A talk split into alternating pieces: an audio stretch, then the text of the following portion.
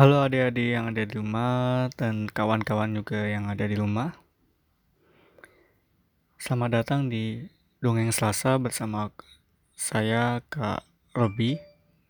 Dan di sini saya akan membacakan dongeng dari koran Kompas yang berjudul Dinding-dinding bercerita yang diterbitkan pada Kompas Minggu tanggal 21 April 2019. Dinding-dinding bercerita ini ditulis oleh Elisa DE, Kak Elisa DS, ilustrasinya oleh Kak Regina Primalita, dan penuturnya kalau kalian dengarkan di websitenya itu oleh Paman Gary. Kalian bisa cari Instagramnya di @paman underscore Gary. Ayo kita dengarkan cerita dongengnya kalian bisa siapkan dengan tiduran atau bisa sambil sama ibu kalian atau orang tua kalian. Ya senyaman kalian untuk bisa mendengarkan dongeng ini. Yuk dengarkan. Dinding-dinding bercerita. Penulis Elisa DS Lilis dan keluarganya menikmati liburan akhir pekan di Yogyakarta. Pagi ini, setelah sarapan, mereka mengobrol santai di lobi hotel. Ayah, ke Borobudur yuk. Kebetulan aku ada tugas untuk membuat makalah cagar budaya. Usul Mbak Farah. Ide yang bagus. Selain keindahan bangunannya, Borobudur juga memiliki beragam informasi kamu bisa menyimaknya dalam dinding-dinding yang bercerita. Tanggap ayah. Lilis melongo. Dinding kok bisa bercerita? Maksudnya bagaimana ayah? Lihat saja nanti. Ayah mengedipkan matanya. Setelah berbenah, Lilis, Mbak Farah, bersama ayah dan ibu mereka meluncur dengan mobil menuju ke Kabupaten Magelang. Lilis senang sekali karena sudah lama ia ingin menyaksikan secara langsung Candi Borobudur. Situs warisan dunia yang jaraknya kurang lebih 40 km dari kota Yogyakarta.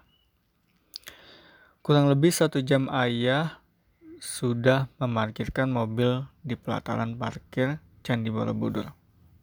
Setelah itu, keempatnya berbaur dengan wisatawan lainnya berjalan kaki menuju candi.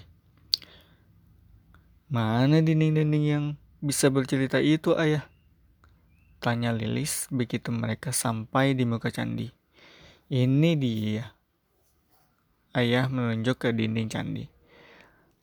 Gambar timbul seperti ini dinamakan relief. Pada setiap tingkatan candi Borobudur, kita bisa menjumpai pahatan-pahatan relief-relief yang membentuk suatu cerita. Lilis mangut-mangut. Tangannya menelusuri relief yang berkisah seputar panen padi dan jagung. Wow, ukuran padinya detail sekali. Tuturnya kagum. Pahatan timbul pada dinding Borobudur menampilkan beragam gambar, seperti aneka hewan, tumbuhan, sosok petapa, rakyat jelata, juga bangsawan. Salah satu relief terkenal adalah pahatan yang menggambarkan sebuah kapal kayu bercadik khas Nusantara yang menunjukkan kebudayaan bahari pada masa purbakala. Lilis terlihat bersemangat melihat relief-relief di dinding candi. Sementara itu, Mbak Farah sibuk mencatat dan sesekali memotret objek tertentu untuk keperluan pembuatan makalahnya. Cerita-cerita di relief Borobudur ini tentang apa ya? Tanya Lilis. Reliefnya mencerminkan ajaran Sang Buddha. Bagian paling bawah atau kamadatu menyimbolkan perilaku penuh angkara murka dan hawa nafsu yang bisa menyebabkan seseorang masuk neraka. Bagian tengah terdiri atas tiga tingkat yang disebut rupa datu atau tempat manusia dibebaskan dari nafsu duniawi. Sedangkan bagian atas termasuk tiga teras melingkar ini mengarah ke pusat kubah atau arupadatu, yakni tempat para dewa bersemayam atau nirwana. Tutur ayah panjang lebar. Tak terasa cukup lama mereka mengelilingi Candi Borobudur. Lilis dan keluarganya kemudian menuruni candi dan menuju pasar wisata untuk berbelanja oleh-oleh. Ya, sekian cerita dongeng dinding-dinding bercerita yang aku baca dari koran Kompas. Hmm, dari sini kita bisa ambil bahwa Candi Borobudur ini penuh dengan sisi budaya yang sangat tinggi yaitu reliefnya ternyata penuh dengan makna dan ya kita sebagai bang sebagai generasi muda harus sadar akan hal itu akan hal sejarah yang dihadirkan oleh Candi Borobudur. Apalagi Candi Borobudur ini yang kakak tahu juga. Ada beberapa stupa atau atau pasastinya atau patungnya yang ada di sana patung Buddha yang ada di sana kepalanya banyak yang hilang gitu.